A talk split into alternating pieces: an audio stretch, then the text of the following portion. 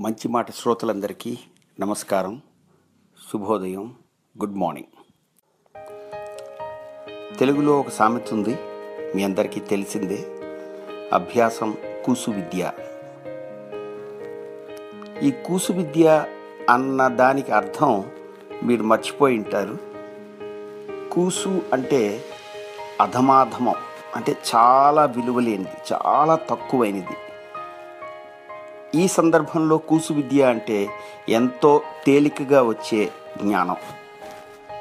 అంటే అభ్యాసం తిరిగి తిరిగి సాధన చేయడం వల్ల ఏ విద్య అయినా సులభంగా లభిస్తుంది అని.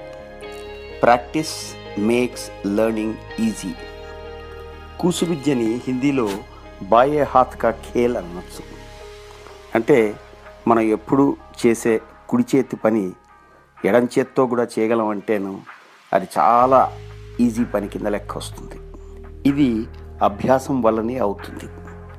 ఈ అభ్యాసానికి ఎంత ప్రాముఖ్యత ఇచ్చారో మన సామెతల వల్లే తెలుస్తోంది.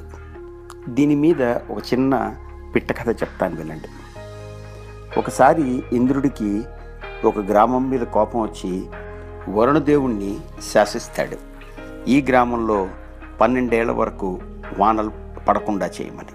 వరుణదేవుడు మళ్ళీ లెక్కలెక్కడ మర్చిపోతాడు అని శివుడి డమరకం వింటే కానీ నువ్వు వానలు కురిపించద్దు అని చెప్తాడు. మళ్ళీ ఎవరికీ తెలియకుండా శివుడితో ఒక చిన్న లాలూచి పడతాడు శివుడిని రిక్వెస్ట్ చేస్తాడు. మీరు డమరకం పన్నెండేళ్ళ వరకు వాయించకూడదు అని శివుడు ఒప్పుకుంటాడు.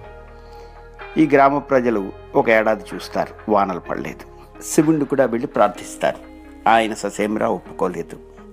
దీంతో ఆ ప్రజలు నిరాశపడిపోయి పొలం పనులు పూర్తిగా మానేస్తారు. కానీ ఒక్కడు మటుకు క్రమం తప్పకుండా పొలాన్ని దున్నడం విత్తనాలు వేయడం చేస్తున్నాడు. వాన వచ్చినా రాకపోయినా. మిగిలిన వాళ్ళందరూ అతన్ని చూసి హేళన చేయడం మొదలుపెట్టారు. వానలు రావు అని తెలిసి కూడా ఎందుకు నువ్వు ఇంత కష్టపడుతున్నావు అని. అప్పుడు ఆ రైతు అన్నాడు వ్యవసాయం అనేది నా వృత్తి. ఆ వృత్తి అనేది ఎప్పటికప్పుడు సాధన చేస్తూ అభ్యయనం చేస్తూ ఉంటేనే అది ఎప్పుడు షార్ప్గా పదునుతో ఉంటుంది. అని తన ఒక్కడు మిగిలిన వాళ్ళని లెక్క చేయకుండా తన వ్యవసాయంలోని పనులని ప్రతి సంవత్సరం చేస్తూనే ఉన్నాడు. వానలు మాత్రం పట్టలేదు.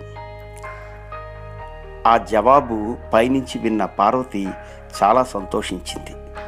సంతోషించి శివుడి దగ్గరికి వెళ్ళి శివుడిని కోరుకుంది. డమరకం వాయించవచ్చు కదా అని. కానీ శివుడు ససేమిరా నేను పన్నెండేళ్ళ వరకు డమరకం వాయించరు అని మొరాయించు కూర్చున్నాడు. అప్పుడు పార్వతి అంది మీరు డమరకం ఎంత బాగా వాయిస్తారు? పన్నెండేళ్ళు కనుక మీరు డమరకం వాయించకుండా ఉంచితే అది కాస్త తుప్పు పట్టిపోయి ఆ కళను పూర్తిగా మీరు మర్చిపోయి శివుడికి డమరకం వాయించడం రాదు అనే స్థితికి తీసుకొస్తారంది. ఆ మాటలు శివుడికి చాలా నచ్చాయి. వెంటనే ఆవేశంతో డమరకం వాయించడం మొదలుపెట్టాడు. డమరకం వాయించడం వినంగానే వరుణదేవుడు వానలు కురిపించాడు. ఆ వానకి ఎప్పుడూ అధ్యయనం చేస్తున్న ఆ ఒక్క రైతు బాగుపడ్డాడు పుష్కలంగా పంట పండింది. ఈ పిట్ట కథలో గమనించారా? రెండు నీతులు ఉన్నాయి. ఒకటి ఏమిటంటేను ఆడవాళ్ళ మెప్పులకి దేవతలు కూడా పొంగిపోయి మంచి పనులు చేస్తారు. రెండోది ఎప్పుడు అభ్యసించే వారికి మంచి ఫలితాలే లభిస్తాయి. పనైనా పాటైనా కళైనా కుశలత్వమైన.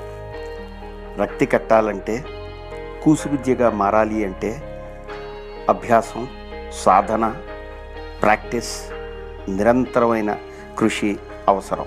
అభ్యాసం మర్చిపోరు కదా? சிலவாமரி